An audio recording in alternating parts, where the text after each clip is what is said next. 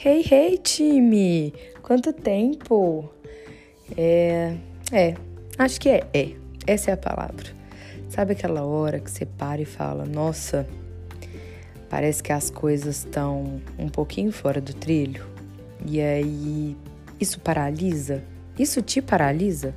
Quando as coisas saem do trilho, como que você fica? Você sabe identificar que está fora do trilho? É, que está paralisando por isso? O que está acontecendo?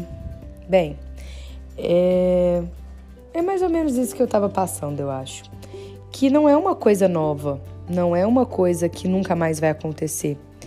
Hoje eu entendo que isso é o ciclo da vida. As coisas são assim.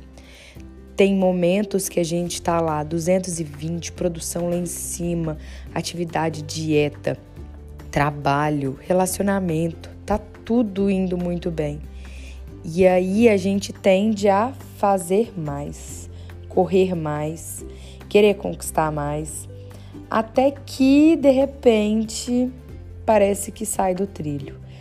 Aí você tem que priorizar. Ou você vai para academia ou você vai trabalhar mais. Ou você vai se alimentar direito. Você vai gastar um tempo pensando na sua refeição ou você vai comer o que tem ali mesmo. E aí o ciclo vai vivendo, vai acontecendo dessa forma. Tem uma coisa aqui, aí sai do trilho, e aí a gente restabelece, vê o que precisa ser feito de novo. E as coisas são assim, a vida é assim. Então, hoje eu falo isso não só para você, mas para mim também.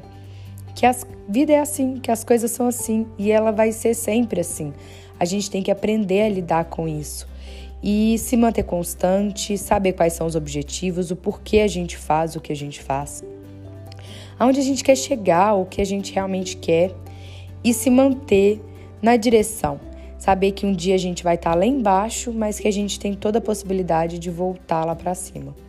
E falando nisso, né? Falando isso aqui hoje para vocês, é, eu tô voltando pro trilho é, não estou falando que vou estar tá aqui também todo dia, não estou falando que não vou mais sair do trilho, o looping sempre vai continuar acontecendo.